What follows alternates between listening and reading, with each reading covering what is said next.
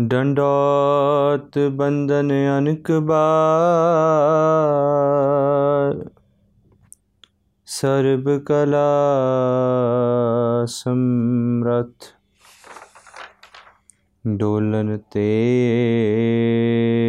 ਰਾਖੋ ਪ੍ਰਭੂ। ਨਾਨਕ ਦੇ ਕਰ ਹੱਥ। ਡੋਲਨ ਤੇ ਰਾਖੋ ਪ੍ਰਭੂ।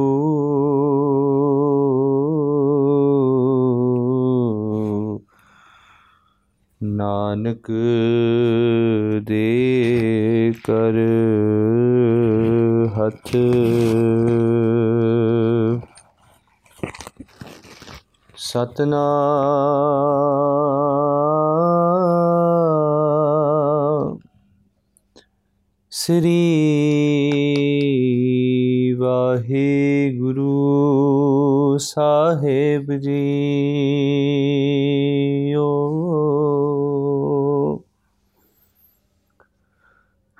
ਫਰੀਦਾ ਕਿੱਥੇ ਤੈਡੇ ਮਾਪਿਆ?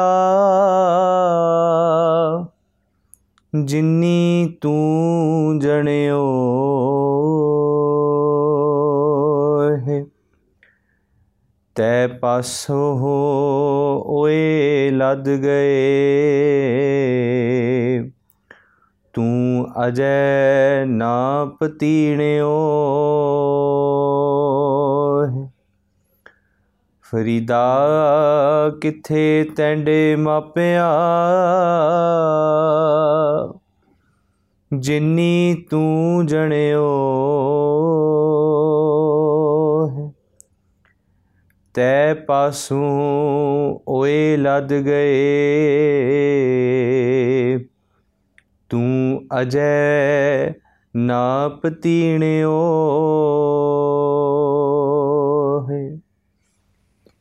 ਵਾਹਿਗੁਰੂ ਜੀ ਕਾ ਖਾਲਸਾ, ਵਾਹਿਗੁਰੂ ਜੀ ਕੀ ਫਤਿਹ। ਪਰਮ ਸਨਮਾਨਯੋਗ ਗੁਰੂ ਕੀ ਸਾਜੀ ਨਿਵਾਜੀ ਗੁਰੂ ਰੂਪ, ਗੁਰੂ ਪਿਆਰੀ ਸਾਧ ਸੰਗਤ ਜੀਓ, ਅੱਜ ਦਾ ਅੰਮ੍ਰਿਤਮਈ ਪਵਿੱਤਰ ਸ਼ਲੋਕ ਧੰਨ ਬਾਬਾ ਫਰੀਦ ਸਾਹਿਬ ਜੀ ਦੇ ਪਵਿੱਤਰ ਬਾਣੀ ਵਿੱਚੋਂ ਆਪ ਜੀ ਸਰਵਣ ਕੀਤਾ ਹੈ ਤੇ ਅੱਜ ਰੋਜ਼ ਬਾਬਾ ਫਰੀਦ ਸਾਹਿਬ ਬਖਸ਼ਿਸ਼ ਕਰਦੇ ਪਏ ਨੇ। ਉਹਨਾਂ ਕਿਹਾ, ਫਰੀਦਾ, ਕਿੱਥੇ ਤੈਂਡੇ ਮਾਪਿਆਂ? ਜਿੰਨੀ ਤੂੰ ਜਣਿਓ ਹੈ।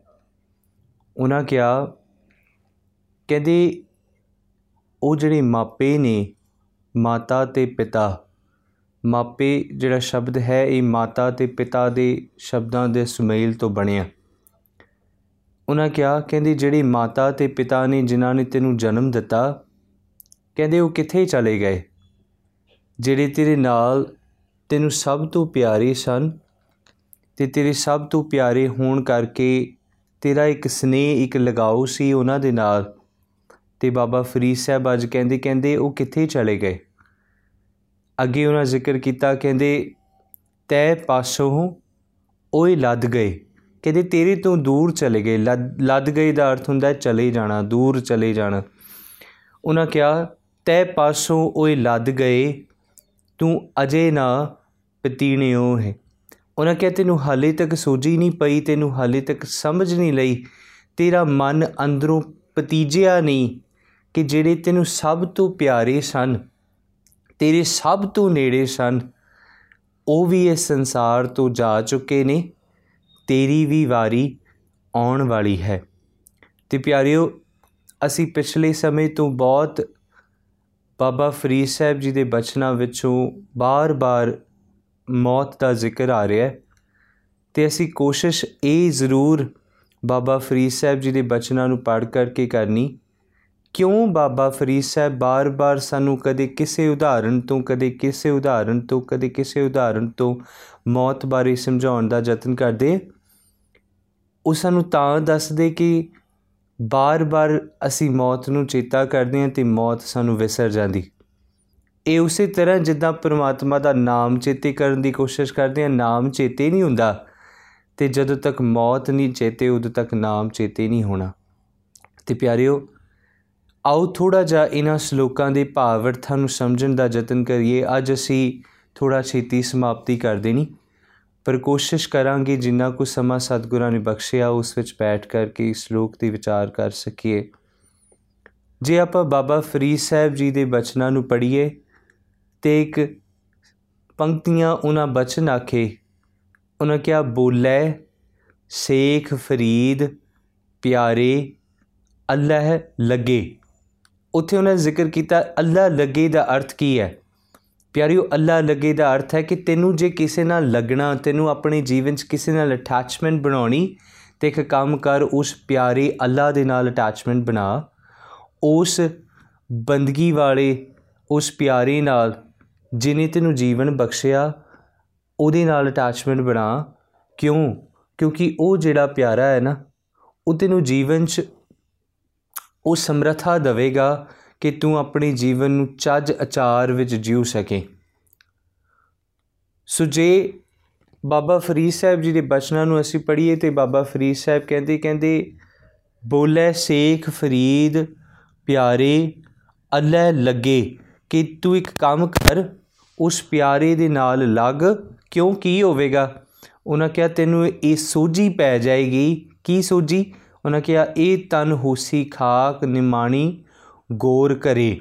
ਉਹਨਾਂ ਕਿਹਾ, ਕਹਿੰਦੇ, ਤੈਨੂੰ ਪਤਾ ਲੱਗ ਜਾਏਗਾ ਕਿ ਜਿਹੜਾ ਸਰੀਰ ਹੈ ਨਾ, ਇਹਨੇ ਖਾਕ ਹੋ ਜਾਣਾ ਤੇ ਤੇਰਾ ਅਸਲ ਟਿਕਾਣਾ ਉਸ ਕਬਰ ਦੇ ਵਿੱਚ ਹੀ ਹੋਏਗਾ। ਹੁਣ ਦੇਖੋ ਐਵਰੀ ਟਾਈਮ ਸਮ, ਮਤਲਬ ਬਾਰ-ਬਾਰ ਬਾਣੀ 'ਚ ਅਸੀਂ ਇਹੀ ਬਾਤ ਬਾਰ-ਬਾਰ ਪੜ ਰਹੇ ਹਾਂ ਕਿ ਇੱਕ ਦਿਨ ਮਰ ਜਾਣਾ, ਇੱਕ ਦਿਨ ਮੁੱਕ ਜਾਣਾ, ਸਾਰਾ ਸੰਸਾਰ ਵਿਨਾਸ਼ ਉਹਦਾ ਹੋਣਾ ਬਿਨਸਨਹਾਰ ਹੈ। ਸਭ ਕੁਝ ਆਪਾਂ ਪਿੱਛੇ ਜੇ ਗੱਲ ਕੀਤੀ, ਪੰਛੀਆਂ ਦੀ ਗੱਲ ਕੀਤੀ ਬਿਨਸਨਹਾਰ ਨੇ ਅਸੀਂ ਗੱਲ ਕੀਤੀ ਚਾਰ ਖਾਣੀਆਂ ਦੀ ਗੱਲ ਕੀਤੀ ਪਿੱਛੇ ਕਿ ਉਹ ਵੀ ਬਿਨਸਨਹਾਰ ਮਹਾਰਾਜ ਨੇ ਖੰਡਾ ਬ੍ਰਹਮੰਡਾ ਦੀ ਗੱਲ ਕੀਤੀ, ਸੂਰਜ ਦੀ ਗੱਲ ਕੀਤੀ। ਮਹਾਰਾਜ ਨੇ ਕਿਹਾ, ਨਿਜ ਰਵ ਸਸ ਵਾਹਿਗੁਰੂ ਮਹਾਰਾਜ ਨੇ ਕਿਹਾ ਨਿਸ ਰਵ ਚਲੇ, ਨਿਸ ਸਸ ਚਲੇ, ਤਾਰ ਕਾ ਲਖ ਪਲੋਏ। ਉੱਥੇ ਮਹਾਰਾਜ ਨੇ ਕਿਹਾ, ਕਹਿੰਦੇ, ਸੂਰਜ ਵੀ ਚਲਾਏਮਾਨ ਹੈ, ਉਹਨੇ ਵੀ ਤੁਰ ਜਾਣਾ ਇੱਕ ਦਿਨ। ਫਿਰ ਮਹਾਰਾਜ ਨੇ ਕਿਹਾ, ਕਹਿੰਦੇ, ਇਹ ਜਿਹੜਾ ਚੰਦਰਮਾ ਇਹ ਨਹੀਂ ਵੀ ਚੱਲ ਜਾਣਾ, ਸਾਰੀ ਚੀਜ਼ਾਂ ਨਹੀਂ ਵਿਨਾਸ਼ ਹੋ ਜਾਣਾ। ਪਰ ਜੇ ਮੈਂ ਆਪਣੀ ਆਪੇ ਦੀ ਗੱਲ ਕਰਾਂ, ਤੇ ਮਨੁੱਖ ਇਹ ਸਮਝਦਾ ਹੈ ਕਿ ਨਹੀਂ, ਮੈਂ ਤੇ ਇਸ ਸੰਸਾਰ 'ਚ ਰਹਿਣਾ। ਜਦੋਂ ਤੱਕ ਮੈਂ ਇਹ ਚੀਜ਼ ਨੂੰ ਨਹੀਂ ਜਾਣ ਲੈਂਦਾ ਕਿ ਨਹੀਂ, ਅੱਜ ਜਾਂ ਕੱਲ ਜਾਂ ਪਰਸੋਂ, ਇਹ ਸਮਾਂ ਵੀ ਮੇਰੇ ਤੇ ਆਵੇਗਾ।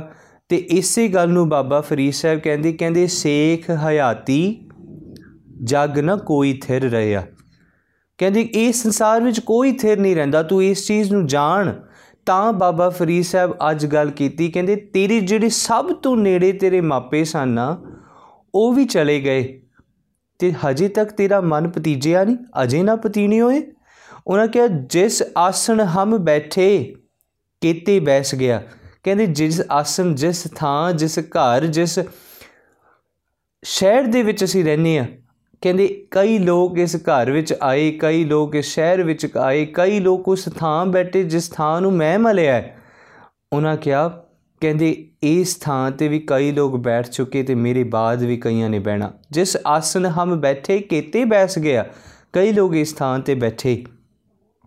ਪਰ ਕਿਉਂ ਬਾਬਾ ਫਰੀਦ ਸਾਹਿਬ ਤੁਹਾਨੂੰ ਬਾਰ-ਬਾਰ ਇਹ ਚੀਜ਼ ਚੇਤਾ ਕਰਾਉਂਦੇ? ਅਸਲ ਬਾਬਾ ਫਰੀਦ ਸਾਹਿਬ ਜੀ ਸਾਨੂੰ ਜਿਉਂਦਿਆਂ ਨੂੰ ਮੌਤ ਦਾ ਅਨੁਭਵ ਕਰਾਉਣਾ ਚਾਹੁੰਦੇ ਨੇ। ਕਿਉਂ? ਕਿਉਂਕਿ ਜਿਹੜਾ ਸਮਾਂ, ਜਿਹੜਾ ਮਾਈਂਡਸੈਟ ਇੱਕ ਮਨੁੱਖ ਦਾ ਮੌਤ ਦੇ ਨੇੜੇ ਹੁੰਦਾ ਹੈ ਨਾ, ਉਹ ਪਿਆਰਿਓ ਕਦੀ ਜਿਉਂਦਿਆਂ ਜੀ ਹੋ ਹੀ ਨਹੀਂ ਸਕਦਾ। ਜਿਉਂਦਿਆਂ ਜੀ ਉਹ ਅਵਸਥਾ ਮਨ ਦੀ ਬਣੀ ਨਹੀਂ ਸਕਦੀ, ਜਿਸ ਵੇਲੇ ਉਹਨੂੰ ਪਤਾ ਲੱਗੇ ਕਿ ਮੈਂ ਮਰ ਜਾਣਾ ਹੈ। ਉਸ ਵੇਲੇ ਉਹਦੇ ਮਨ ਦੇ ਵਿਵਹਾਰ, ਉਹਦੇ ਤਨ ਦੇ ਵਿਵਹਾਰ, ਉਹਦੀ ਕਰਨੀ, ਉਹਦੇ ਕਰਮ ਬਦਲ ਜਾਂਦੇ ਨੇ। ਤਾਂ ਬਾਬਾ ਫਰੀਦ ਸਾਹਿਬ ਤੁਹਾਨੂੰ ਬਾਰ-ਬਾਰ ਇਹ ਗੱਲ ਚੇਤਾ ਕਰਾਉਂਦੇ, ਪਿਆਰਿਆ, ਤੂੰ ਮੌਤ ਚੇਤਾ ਰੱਖ। ਆਪਣੇ ਮਨ ਨੂੰ ਪਤੀਜ ਕੇ ਇਹ ਚੀਜ਼ ਜਾਣ ਕਿ ਨਹੀਂ, ਪਿਆਰੀ ਦੀ ਬੰਦਗੀ ਤੋਂ ਬਿਨਾ ਹੋਰ ਕੋਈ ਹਿਲਾ ਨਹੀਂ। ਸਤਿਗੁਰੂ ਜੀ ਬਾਣੀ 'ਚ ਕਹਿੰਦੇ ਮਾਰਨ ਨੇ ਕਿਹਾ, ਸਾਡੇ ਤ੍ਰੈ ਮਨ ਦੇਹੁਰੀ, ਚੱਲੇ ਪਾਣੀ ਅੰਨ। ਦੇਹੁਰੀ ਦਾ ਸਤ ਸਰੀਰ ਹੈਨਾ ਮਹਾਰਾਜ ਕਹਿੰਦੇ, ਸਾਡੀ ਤ੍ਰੈ ਮਨ ਦੇਵਰੀ ਚੱਲੇ ਪਾਣੀ ਅੰਨ। ਕਿਸ ਤਰ੍ਹਾਂ ਚੱਲਦਾ ਹੈ ਸਰੀਰ ਪਿਆਰਿਓ? ਪਾਣੀ ਤੇ ਭੋਜਨ ਦੇ ਨਾਲ। ਤੇ ਸਤਿਗੁਰੂ ਕਹਿੰਦੇ, ਚੱਲੇ ਪਾਣੀ ਅੰਨ। ਅੰਨ ਖਾਦਾ, ਭੋਜਨ ਖਾਦਾ, ਸਰੀਰ ਚੱਲਿਆ। ਪਰ ਪਿਆਰਿਓ, ਉਹਨਾਂ ਬ੍ਰਹਮ ਗਿਆਨੀਆਂ ਨੂੰ ਪੁੱਛ ਕੇ ਦੇਖੀਏ, ਤੁਹਾਡਾ ਸਰੀਰ ਕਿਵੇਂ ਚੱਲਦਾ ਹੈ? ਉਹ ਕਿਵੇਂ ਕਈ ਕਈ ਦਿਨ ਬਿਨਾ ਭੋਜਨ ਤੋਂ ਗੁਜ਼ਾਰਾ ਕਰ ਲੈਂਦੇ। ਸੱਚੀ ਗੱਲ ਪਿਆਰਿਓ, ਭੋਜਨ ਜਿਹੜਾ ਹੈ ਨਾ ਇਸ ਸਰੀਰ ਦੀ ਨਿਰਭਰਤਾ ਤਾਂ ਤੱਕ ਹੈ, ਉਦੋਂ ਤੱਕ ਹੈ ਭੋਜਨ ਤੇ, ਜਦੋਂ ਤੱਕ ਹਿਰਦੇ 'ਚ ਨਾਮ ਨਹੀਂ, ਜਿਸ ਵੇਲੇ ਹਿਰਦੇ 'ਚ ਨਾਮ ਹੈ, ਨਾਮ ਦੇ ਵਿੱਚ ਹੀ ਭੋਜਨ ਬਣ ਜਾਂਦਾ ਹੈ। ਨਾਮ ਦੇ ਵਿੱਚੋਂ ਹੀ ਪਾਣੀ ਮਿਲ ਜਾਂਦਾ ਹੈ। ਹਵਾ ਦੇ ਵਿੱਚੋਂ ਹੀ ਬ੍ਰਹਮ ਗਿਆਨੀ ਜਿਹੜੇ ਨੇ ਉਹ ਭੋਜਨ ਦਾ ਆਪਣੀ ਜੀਵਨ 'ਚ ਉਸ ਦੀ ਉਸ ਨੂੰ ਗ੍ਰਹਿਣ ਕਰ ਲੈਂਦੇ ਨੇ। ਜਦੋਂ ਸਤਿਗੁਰੂ ਗੁਰੂ ਅਰਜੁਨ ਸਾਹਿਬ ਪਾਤਸ਼ਾਹ ਨੂੰ ਪੁੱਛੀਏ, ਮਹਾਰਾਜ, ਕਿਵੇਂ? ਤੇ ਸਤਿਗੁਰੂ ਕਹਿੰਦੇ, ਬ੍ਰਹਮ ਗਿਆਨੀ ਕਾ ਭੋਜਨ ਗਿਆਨ। ਕਹਿੰਦੇ, ਜਿਹੜਾ ਬ੍ਰਹਮ ਗਿਆਨੀ ਹੈ, ਗਿਆਨ ਹੀ ਉਸ ਦਾ ਭੋਜਨ ਹੈ। ਤੇ ਉਸ ਗਿਆਨ ਦੇ ਵਿੱਚੋਂ ਉਪਜੇ ਤਤ ਨੂੰ ਗ੍ਰਹਿਣ ਕਰਕੇ ਆਪਣੀ ਜੀਵਨ ਦੀ ਦਿਨਚਰਿਆ ਨੂੰ ਚਲਾਈ ਰੱਖਦੇ। ਸਤਿਗੁਰੂ ਕੀ ਕਹਿੰਦੇ? ਸਤਿਗੁਰੂ ਕਹਿੰਦੇ, ਸਾਚਾ ਨਾਮ ਮੇਰਾ ਆਧਾਰੋ। ਧੰਨ ਗੁਰੂ ਅਮਰਦਾਸ ਪਾਸ਼ਾ ਮਾਰਜ ਕਹਿੰਦੇ, ਸਾਚਾ ਨਾਮ ਮੇਰਾ ਆਧਾਰੋ। ਮਾਈ ਸਪੋਰਟ ਸਿਸਟਮ ਇਜ਼ ਨਾਮ। ਸਾਚਾ ਨਾਮ ਮੇਰਾ ਆਧਾਰੋ। ਸਾਚ ਨਾਮ ਆਧਾਰ ਮੇਰਾ, ਜਿਨ ਭੁੱਖਾਂ ਸਭ ਗਵਾਈਆਂ। ਦੇਖੋ ਮਹਾਰਾਜ ਕੀ ਬਾਕਮਾਲ ਬਚਨ। ਮਹਾਰਾਜ ਕਹਿੰਦੇ, ਭੁੱਖਾਂ ਸਭ, ਜਿੰਨੀ ਭੁੱਖ ਸੀ ਮੇਰੇ ਅੰਦਰ ਦੀ, ਸਾਰੀ ਭੁੱਖ ਖਤਮ ਹੋ ਗਈ। ਮਹਾਰਾਜ ਕਹਿੰਦੇ, ਚਾਹੇ ਉਹ ਭੋਜਨ ਦੀ ਭੁੱਖ, ਚਾਹੇ ਅੰਦਰ ਦੀ ਭੁੱਖ, ਦੋਵੇਂ ਭੁੱਖਾਂ ਮਰ ਗਈਆਂ। ਕਿਵੇਂ? ਨਾਮ ਦੇ ਨਾ ਸਾਚਾ, ਨਾਮ ਮੇਰਾ ਆਧਾਰੋ। ਸਾਚ ਨਾਮ ਆਧਾਰ ਮੇਰਾ, ਜਿਨ ਭੁੱਖਾਂ ਸਭ ਗਵਾਈਆਂ। ਅੱਗੇ ਸਤਿਗੁਰੂ ਕਹਿੰਦੇ, ਸ਼ਾਂਤ, ਸੁਖ, ਮਨ ਆਏ ਵਸਿਆ, ਜਿਨ ਇੱਛਾ ਸਭ ਮਾਨ ਕੀਤਾ, ਗੁਰੂ ਵਿਟੋ, ਜਿਸ ਦੀਆਂ ਇਹ ਵਡਿਆਈਆਂ। ਕਹੈ ਨਾਨਕ ਸੁਣੋ, ਸੰਤੋ ਸ਼ਬਦ ਧਰੋ ਪਿਆਰੋ, ਸਾਚਾ ਨਾਮ ਮੇਰਾ ਆਧਾਰੋ। ਹੁਣ ਇਸੇ ਚੀਜ਼ ਨੂੰ ਆਪਾਂ ਜੇ ਸਮਝੀਏ ਨਾ, ਤੇ ਸਤਿਗੁਰੂ ਕਹਿੰਦੇ, ਸਾਡੇ ਤ੍ਰੈ ਮਨ ਦੇਵਰੀ ਚੱਲੇ ਪਾਣੀ ਅੰਨ। ਤੇ ਸਤਿਗੁਰੂ ਕਹਿੰਦੇ ਕਹਿੰਦੇ ਕੀ? ਮਾਰਚ ਕਹਿੰਦੇ, ਸੇਵ ਕੀਤੀ ਸੰਤੋਖੀ। ਸੰਤੋਖ ਦੇ ਨਾਲ with with contentment in your heart Satguru ਕਹਿੰਦੇ, ਸੇਵ ਕੀਤੀ ਸੰਤੋਖੀ ਜਿਹੜੀ ਸੱਚੋ ਸੱਚ ਤੇ ਆਇਆ। ਮਾਰਜ ਕਹਿੰਦੇ ਉਨੀ ਮੰਦੇ ਪੈਰ ਨਾ ਰਖਿਓ, ਕਰ ਸ਼ੁਕਰਤ ਧਰਮ ਕਮਾਇਆ। ਮਨ ਕਿਆ ਉਨੀ ਦੁਨੀਆ ਤੋੜੇ ਬੰਦਨਾ ਅਨ ਪਾਣੀ ਥੋੜਾ ਖਾਇਆ। ਕਿ they eat but they eat with contentment in the heart they do not eat to live Waheguru they do not live to eat they eat to live this is the difference between a bhagat and a normal person right so ਜਦੋਂ ਸਤਿਗੁਰੂ ਕਹਿੰਦੇ ਕਹਿੰਦੇ ਚੱਲੇ ਪਾਣੀ ਅਨ ਜਿਹੜੀ ਦੇਰੀ this body this requires food ਪਰ ਅੱਗੇ ਸਤਿਗੁਰੂ ਕਹਿੰਦੇ ਕਹਿੰਦੇ ਆਇਓ ਬੰਦਾ ਦੁਨੀ ਵਿੱਚ ਵਤ ਅਸੂਣੀ ਬਨ ਮਾਰਚ ਕਹਿੰਦੀ ਕੁਝ ਸਮਾਂ ਬਣਿਆ ਤੇ ਉਸ ਸਮੇਂ ਨੂੰ ਬੰਨ ਕਰਕੇ ਬੰਦਾ ਧਰਤੀ ਤੇ ਆਇਆ ਇਸ ਦੁਨੀਆ 'ਚ ਆਇਆ ਅੱਗੇ ਸਤਿਗੁਰੂ ਕਹਿੰਦੇ ਮਲਕਲ ਮੌਤ ਜਾਂ ਆਵਸੀ ਸਭ ਦਰਵਾਜ਼ੇ ਭੰਨ ਕਹਿੰਦੇ ਜਦੋਂ ਆਇਆ ਨਾ ਜਿਹੜਾ ਜੰਨੇ ਜੰਮਿਆ, ਉਹਦੀ ਮੌਤ ਹੋਵੇਗੀ। ਜਿਹੜਾ ਜੰਮਿਆ, ਉਹਨੇ ਇੱਕ ਦਿਨ ਸੰਸਾਰ ਤੋਂ ਜਾਣਾ ਹੈ। ਪਰ ਮਾਰਸ਼ ਕਹਿੰਦੇ ਸਾਰੇ ਦਰਵਾਜ਼ਿਆਂ ਨੂੰ ਭੰਨ ਕੇ ਜਦੋਂ ਮੌਤ ਆਉਂਦੀ ਹੈ ਨਾ, ਉਹਦੇ ਭਾਵੇਂ ਕੋਈ ਲੁਕਣ ਦੀ ਕੋਸ਼ਿਸ਼ ਕਰੇ, ਕਿਤੇ ਪੈਸਿਆਂ ਦਾ ਲਾਲਚ ਦੇਣ ਦੀ ਕੋਸ਼ਿਸ਼ ਕਰੇ, ਬਚ ਨਹੀਂ ਸਕਦਾ। ਮੌਤ ਤੋਂ ਕੌਣ ਬਚਿਆ? ਤੇ ਗੁਰੂ ਅਰਜਨ ਦੇਵ ਪਾਤਸ਼ਾਹ ਨੂੰ ਪੁੱਛੀਏ ਕਹਿੰਦੇ, ਮਹਾਰਾਜ, ਕੋਈ ਬਚ ਸਕਦਾ ਹੈ ਮੌਤ ਤੋਂ? ਸਤਿਗੁਰੂ ਕਹਿੰਦੇ, ਇੱਕ ਰਾਜਾ ਹੈ, ਬੜਾ ਬਲਵਾਨ ਹੈ। ਬਹੁਤ ਉਹਦਾ ਰਾਜ ਚੱਲਦਾ ਹੈ। ਸਾਰਾ ਕੁਝ ਉਹਦੇ ਕੋਲ ਹੈ। ਤੇ ਸਤਿਗੁਰੂ ਕਹਿੰਦੇ ਕਹਿੰਦੇ ਉਹਨੇ ਕੀ ਕੀਤਾ? ਉਹਨੇ ਇੱਕ ਇਦਾਂ ਦੀ ਥਾਂ ਲੱਭੀ ਜਿੱਥੇ ਪਰਿੰਦਾ ਵੀ ਉਹਦੇ ਹੁਕਮ ਤੋਂ ਬਿਨਾ ਪਰ ਨਹੀਂ ਮਾਰ ਸਕਦਾ। ਤੇ ਸਤਿਗੁਰੂ ਕਹਿੰਦੇ ਕਹਿੰਦੇ ਉਸ ਥਾਂ ਤੇ ਉਹ ਰਾਜਾ ਜਾ ਕੇ ਲੁਕ ਗਿਆ ਤੇ ਕਹਿੰਦਾ, ਮੇਰੀ ਰਿਆਸਤ, ਮੇਰੇ ਲੋਕ ਮੇਰੇ ਤੋਂ ਬਿਨਾ ਪਤਾ ਵੀ ਪਰ ਨਹੀਂ ਮਾਰ ਸਕਦਾ। ਉਹ ਪਹਾੜ ਤੇ ਜਾ ਕੇ ਲੁਕਿਆ ਤੇ ਸਾਜੂ ਕਹਿੰਦੇ ਉੱਥੇ ਕਿ ਨਿੱਕੀ ਜੀ ਕੀੜੀ, ਨਿੱਕੀ ਜੀ ਕੀੜੀ ਆਈ ਤੇ ਉਸ ਕੀੜੀ ਨੇ ਰਾਜੇ ਨੂੰ ਕੱਟਿਆ ਤੇ ਉਸ ਕੱਟਣ ਕਰਕੇ ਰਾਜੇ ਦੀ ਮੌਤ ਹੋ ਗਈ। ਮੌਤ ਤੋਂ ਕੌਣ ਬਚ ਸਕਦਾ ਸਤਿਗੁਰੂ ਦਾ ਬਚਨ ਹੈ ਸਤਿਗੁਰੂ ਕਹਿੰਦੇ, ਬੋ ਜਤਨ ਕਰਤਾ ਬਲਵੰਤਕਾਰੀ ਸੇਵੰਤ ਸੂਰਾ ਚਤੁਰ ਦਿਸੈ। ਮਰਜ ਕਹਿੰਦੇ, ਬਹੁਤ ਯਤਨ ਕਰਦਾ। Somebody who do thousand and f thousand efforts to protect himself from death ਬਹੁਤ ਯਤਨ ਕਰਦਾ ਬੜੇ ਬੜੇ ਐਫਰਟਸ ਕੀਤੇ ਮੌਤ ਤੋਂ ਬਚਣ ਵਾਸਤੇ। ਉਹਨਾਂ ਕਿਹਾ, ਬਹੁਤ ਯਤਨ ਕਰਤਾ, ਬਲਵੰਤਕਾਰੀ ਬਲਵੰਤਕਾਰੀ ਬਲ ਬਹੁਤ ਉਹਦੇ ਕੋਲ। ਉਹਨਾਂ ਕਿਹਾ, ਸੇਵੰਤ ਸੂਰਾ। ਸਤਿਗੁਰੂ ਕਹਿੰਦੇ, ਬਹੁਤ ਸੇਵਾ ਕਰਨ ਵਾਲੇ ਲੋਕ ਉਹਦੇ ਕੋਲ ਤੇ ਸੂਰਾ ਬੜਾ ਸੂਰਮਾ ਬਹਾਦਰ ਹੈ।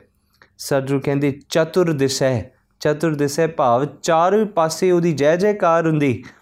ਉਹਨਾਂ ਕਿਹਾ, ਬਿਖਮ ਥਾਨ ਬਸੰਤ ਉੱਚੈ ਕਹਿੰਦੀ ਬੜੀ ਬਿਖਮ ਬਿਖਮ ਦਾ ਅਰਥ ਹੁੰਦਾ ਹੈ, ਬੜਾ ਡਿਫਿਕਲਟ ਥਾਂ ਤੇ ਜਿੱਥੇ ਆਮ ਇਨਸਾਨ ਪਹੁੰਚ ਨਹੀਂ ਸਕਦਾ, ਉਸ ਥਾਂ ਤੇ ਜਾ ਕੇ ਆਪਣਾ ਡੇਰਾ ਲਾ ਲਿਆ।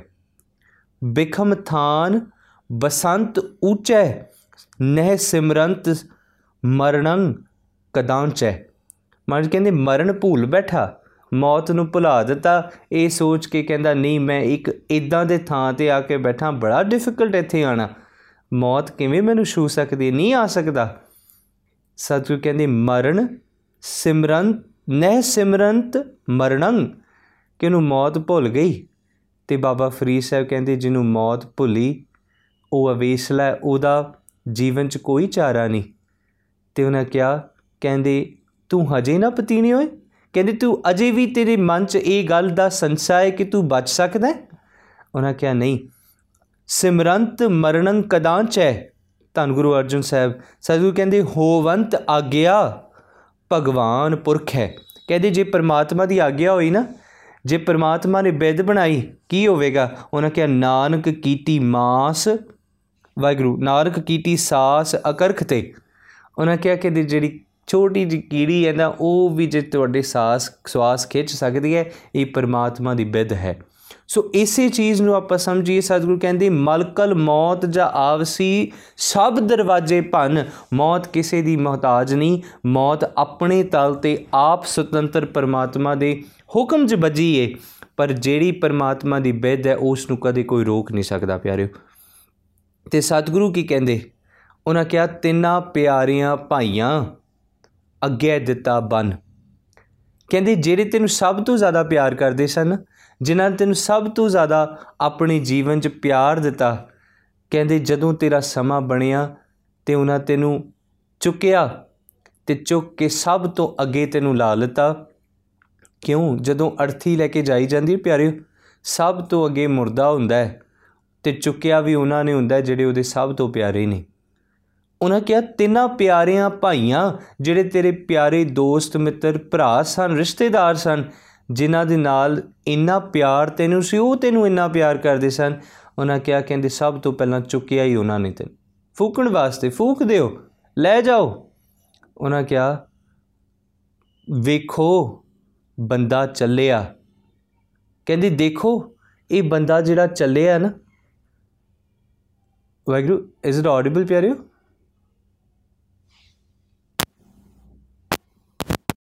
ਸੋ ਸਤਿਗੁਰੂ ਕਹਿੰਦੇ, ਵੇਖੋ ਬੰਦਾ ਚੱਲਿਆ।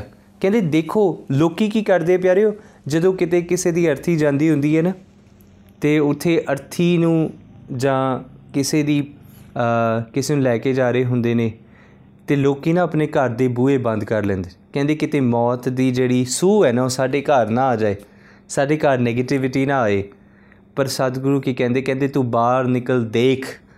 ਦੇਖ, ਉਹ ਚੱਲਿਆ ਤੇ ਦੇਖ ਕੇ ਇਹ ਨਾ ਸੋਚੀ ਕਿ ਤੇਰੇ ਨਾਲ ਨਹੀਂ ਹੋਣਾ। ਦੇਖ ਕੇ ਇਹ ਨਾ ਸੋਚੀ ਤੇਰੇ ਨਾਲ ਨਹੀਂ ਹੋਣਾ। ਤੂੰ ਇਹ ਸੋਚ ਕਿ ਤੇਰੇ ਨਾਲ ਵੀ ਇਹ ਹੋਵੇਗਾ। ਕਿਉਂ? ਕਿਉਂਕਿ ਬਾਬਾ ਫਰੀਦ ਸਾਹਿਬ ਇੱਕ ਗੱਲ ਕਹਿੰਦੇ, ਉਹਨਾਂ ਕਿਹਾ, ਕਹਿੰਦੇ, ਇੰਨੀ ਲੋਇਣੀ ਦੇਖ ਰਿਆਂ ਕੇਤੀ ਚੱਲ ਗਈ। ਕਹਿੰਦੇ, ਇਹਨਾਂ ਅੱਖਾਂ ਨੇ ਦੇਖਿਆ, ਕਈ ਚਲੇ ਗਏ। ਉਹਨਾਂ ਅੱਗੇ ਕਿਹਾ, ਕਹਿੰਦੇ, ਫਰੀਦਾ, ਲੋਕਾ ਆਪੋ ਆਪਣੀ, ਮੈਂ ਆਪਣੀ ਪਈ। ਕਹਿੰਦੇ, ਲੋਕਾਂ ਨੂੰ ਆਪੋ ਆਪਣੀ? ਕਹਿੰਦੇ, ਉਹ ਸੁੱਖ ਭਾਲਦੇ, ਪਰ ਮੈਨੂੰ ਤੇ ਆਪਣਾ ਡਰ ਲੱਗਿਆ, ਮੇਰੇ ਨਾਲ ਕੀ ਹੋਵੇਗਾ?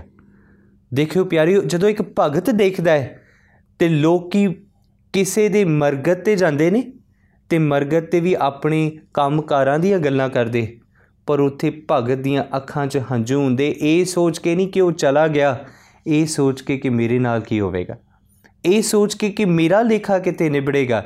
ਮੈਂ ਵੀ ਇੱਕ ਦਿਨ ਇਸੇ ਤਰ੍ਹਾਂ ਜਾਣਾ ਤੇ ਜੇ ਮੈਂ ਜਾਣਾ ਤੇ ਮੈਂ ਦਾਜ ਇਕੱਠਾ ਕੀਤਾ ਕੋਈ ਨਹੀਂ, ਮੇਰੇ ਨਾਲ ਬੰਦਗੀ ਕੋਈ ਨਹੀਂ ਤੇ ਜੇ ਮੈਂ ਇਹ ਇਸੇ ਤਰ੍ਹਾਂ ਖਾਲੀ ਹੱਥ ਤੁਰਿਆ ਤੇ ਥਾਂ ਨਹੀਂ ਮਿਲਣੀ। ਤੇ ਪਿਆਰਿਓ, ਬਾਬਾ ਫਰੀਦ ਸਾਹਿਬ ਕਹਿੰਦੇ, ਵੇਖੋ, ਫਰੀਦਾ, ਲੋਕਾਂ ਆਪੋ ਆਪਣੀ। ਕਹਿੰਦੇ, ਲੋਕ ਆਪੋ ਆਪਣੀ ਗੱਲਾਂ ਕਰਦੇ, ਮੈਨੂੰ ਤੇ ਆਪਣੀ ਪੈ ਗਈ, ਮੈਂ ਕਿੱਥੇ ਜਾਵਾਂਗਾ? ਤੇ ਸੱਚੀ ਗੱਲ ਪਿਆਰਿਓ, ਆਪਾਂ ਜਦੋਂ ਗੁਰੂ ਨਾਨਕ ਸਾਹਿਬ ਦੀ ਗੱਲ ਕਰੀਏ ਨਾ, ਤੇ ਜਿਸ ਵੇਲੇ ਸੁਲਤਾਨਪੁਰ ਦੀ ਧਰਤੀ ਤੇ ਸਤਿਗੁਰੂ ਜੀ ਨੇ ਦੇਖਿਆ ਮੋਦੀ ਖਾਨੇ 'ਚ, ਉਹਨਾਂ ਕਿਹਾ, ਕਹਿੰਦੇ, ਅੱਜ ਤੋਂ ਬਾਅਦ ਮੈਂ ਲੋਕਾਂ ਦੀ ਚਾਕਰੀ ਨਹੀਂ ਕਰਨੀ।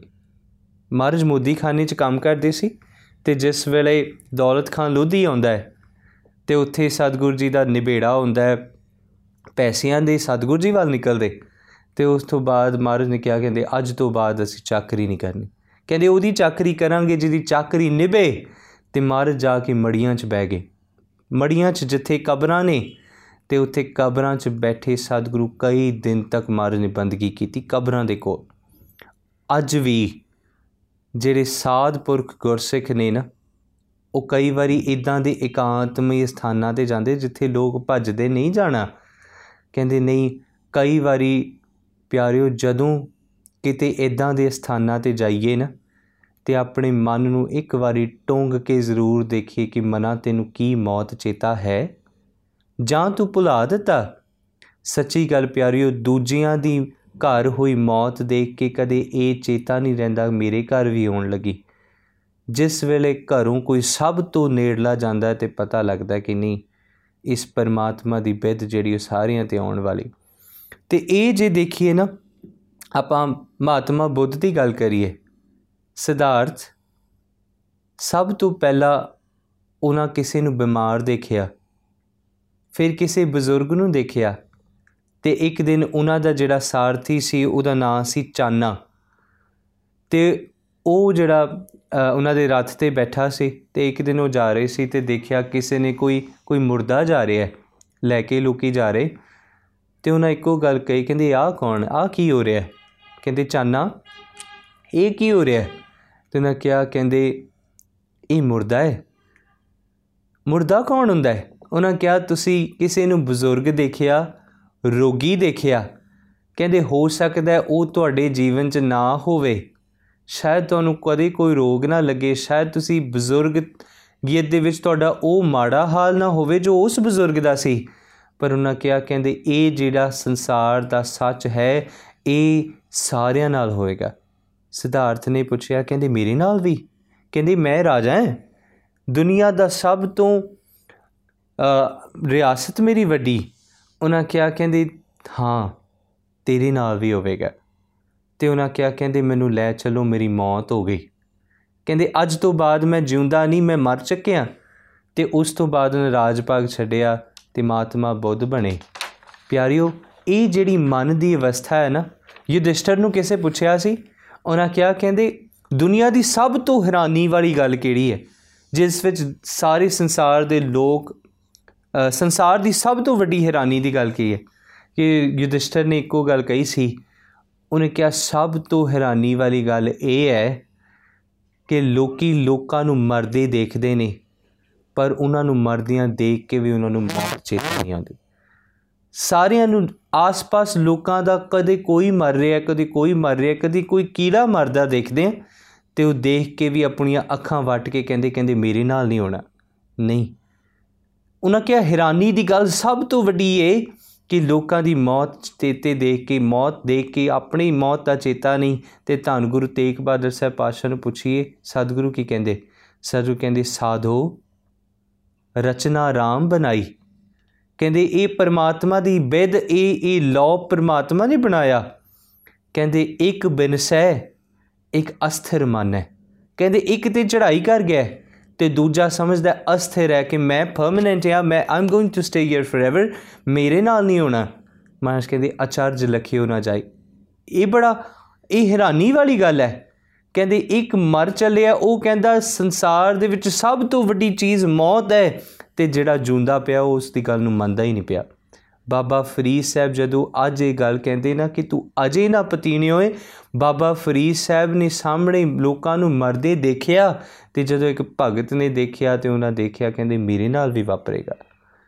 ਪਿਆਰਿਓ, ਆਪਣੇ ਜੀਵਨ ਦੀ ਜਿਉਣ ਦੀ ਪਰਸੈਪਸ਼ਨ ਨੂੰ ਬਦਲਣਾ ਇੱਕ ਭਗਤ ਤੋਂ ਸਿੱਖੀਏ ਕਿ ਉਹ ਭਗਤ ਹਰ ਇੱਕ ਚੀਜ਼ ਵਿੱਚੋਂ ਪਰਮਾਤਮਾ ਦੀ ਬਿੱਦ ਨੂੰ ਕਿਵੇਂ ਸਮਝ ਲੈਂਦਾ ਹੈ। ਇੱਕ ਵਾਰੀ ਇੱਕ ਇੱਕ ਫਕੀਰ ਦੇ ਕੋਲ ਨਾ ਇੱਕ ਨੌਜਵਾਨ ਆਇਆ, ਇੱਕ ਸਾਧੂ ਦੇ ਕੋਲ, ਇੱਕ ਨੌਜਵਾਨ ਆਇਆ, ਉਹ ਸਾਧੂ ਬੰਦਗੀ ਵਾਲਾ ਸੀ।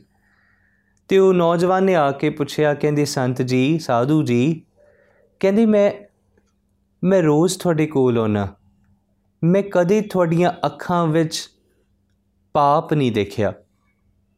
ਕਦੇ ਤੁਹਾਡੇ ਹੱਥਾਂ ਦੇ ਵਿੱਚ ਜਾਂ ਕਦੇ ਤੁਹਾਡੇ ਬੋਲਾਂ ਦੇ ਵਿੱਚ ਮੈਂ ਖੌਰਾਪਨ ਨਹੀਂ ਦੇਖਿਆ, ਕਬੂਲ ਨਹੀਂ ਦੇਖੇ, ਗੰਦਾ ਬੋਲ ਨਹੀਂ ਕਦੇ ਸੁਣਿਆ ਤੁਹਾਡੇ ਮੂੰਹੋਂ। ਕਹਿੰਦੀ, ਮੈਂ ਇਹ ਗੱਲ ਹਮੇਸ਼ਾ ਸੋਚਦਾ ਹੁੰਨਾ ਕਿ ਕੋਈ ਇੰਨਾ ਪਵਿੱਤਰ ਹੋ ਸਕਦਾ ਹੈ? ਕੀ ਕੋਈ ਇੰਨਾ ਪਵਿੱਤਰ ਦੁਨੀਆ 'ਚ ਹੋ ਸਕਦਾ ਹੈ? ਤੇ ਉਸ ਸਾਧੂ ਨੇ ਇੱਕੋ ਗੱਲ ਕਹੀ। ਉਹਨਾਂ ਕਿਹਾ, ਉਸ ਨੌਜਵਾਨ ਨੇ ਕਿਹਾ, ਕਹਿੰਦੇ ਮੈਨੂੰ ਇਹ ਸਵਾਲ ਦਾ ਜਵਾਬ ਦਿਓ।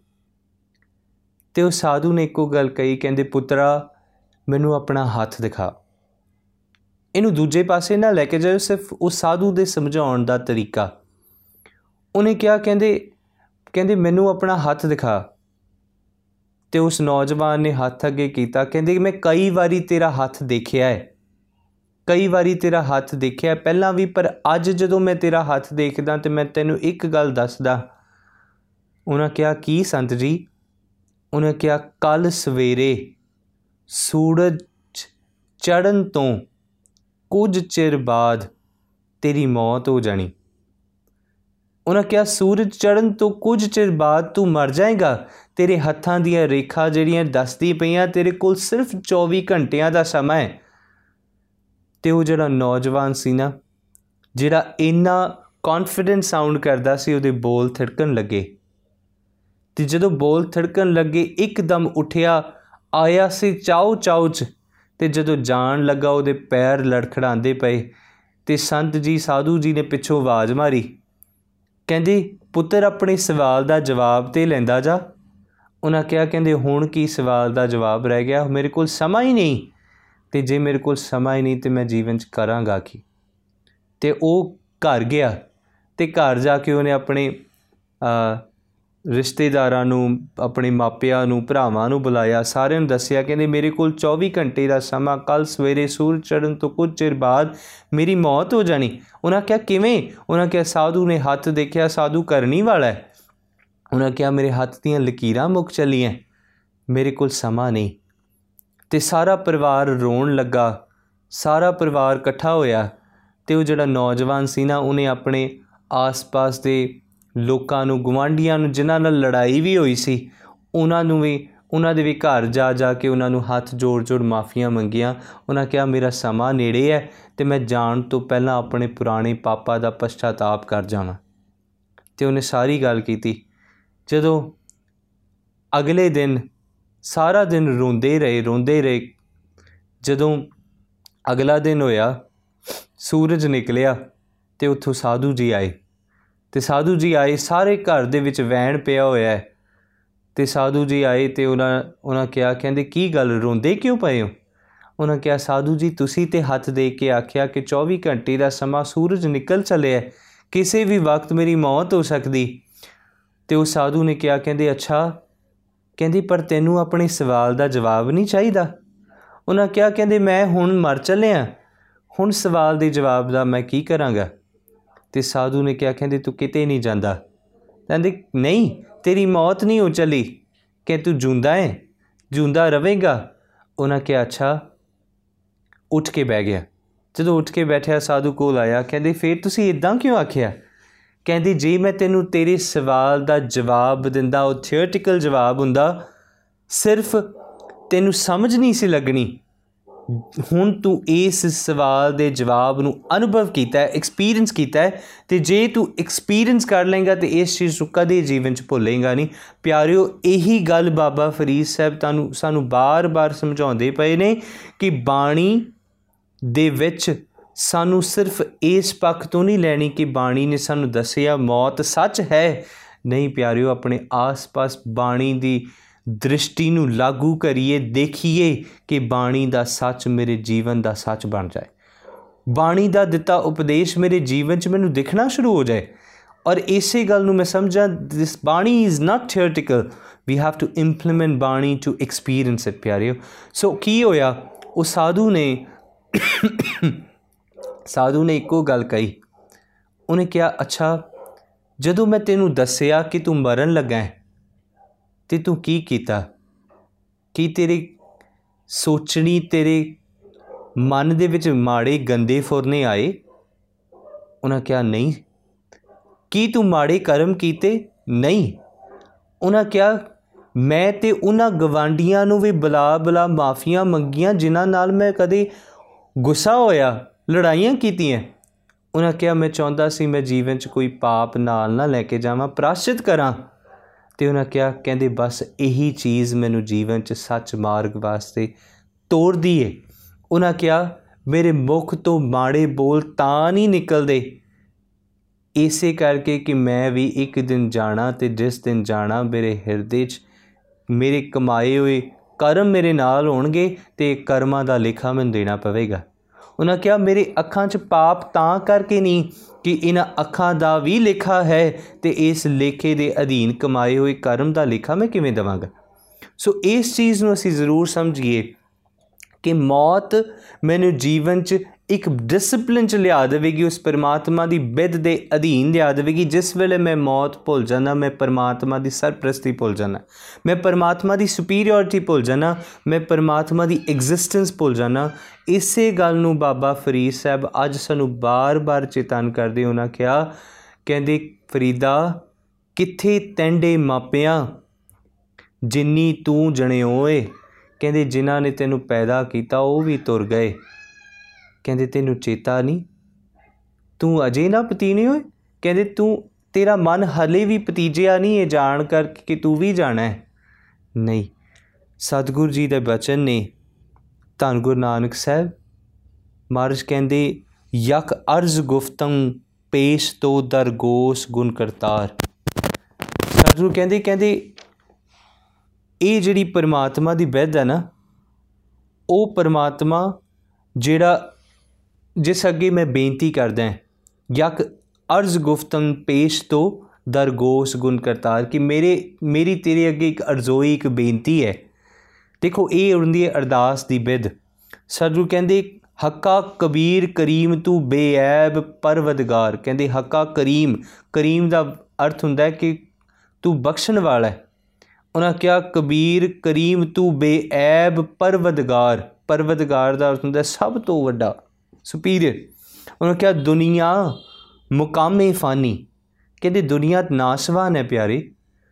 ਤੂੰ ਬਖਸ਼ਿਸ਼ ਕੀਤੀ, ਸੋਝੀ ਪਈ। ਦੁਨੀਆ ਮੁਕਾਮੇ ਫਾਨੀ, ਤਹਿਕੀਕ ਦਿਲਦਾਨੀ। ਕਹਿੰਦੇ, ਇਹ ਜਿਹੜੀ ਸੰਸਾਰ ਹੈ ਨਾ, ਇਹ ਨਾਸਵਾਨ ਹੈ। ਪਰ ਤੂੰ ਕਿਰਪਾ ਕਰਕੇ ਇਸ ਨਾਸਵੰਤਾ ਨੂੰ ਮੈਂ ਆਪਣੇ ਹਿਰਦੇ 'ਚ ਸੱਚ ਕਰਕੇ ਮੰਨਾਂ। ਕਿ ਨਾਸਵੰਤ ਮੈਨੂੰ ਨਾਸਵੰਤ ਸੰਸਾਰ ਦਿਸਣ ਲੱਗ ਜਾਏ। ਹਲੇ ਤੇ ਮੈਂ ਸਿਰਫ ਥਿਉਰੀ 'ਚ ਪੜਿਆ ਜਿਸ ਵੇਲੇ ਮੈਨੂੰ ਦੇਖਣ ਲੱਗ ਜਾਏ ਮੇਰੇ ਜੀਵਨ ਦੇ ਕਰਮ ਬੰਦਿਸ਼ ਦੇ ਵਿੱਚ ਆ ਜਾਣਗੇ, ਔਗਣ ਨਹੀਂ ਕਮਾਵਾਂਗਾ। ਉਹਨਾਂ ਕਿਹਾ, ਸਤਿਗੁਰੂ ਗੁਰੂ ਨਾਨਕ ਸਾਹਿਬ ਕਹਿੰਦੇ, ਦੁਨੀਆ ਮੁਕਾਮੇ ਫਾਨੀ ਤਹਿਕੀਕ ਦਿਲਦਾਨੀ ਅੱਗੇ ਸਤਿਗੁਰੂ ਕਹਿੰਦੇ, ਮਮ ਸਰ ਮੂਏ।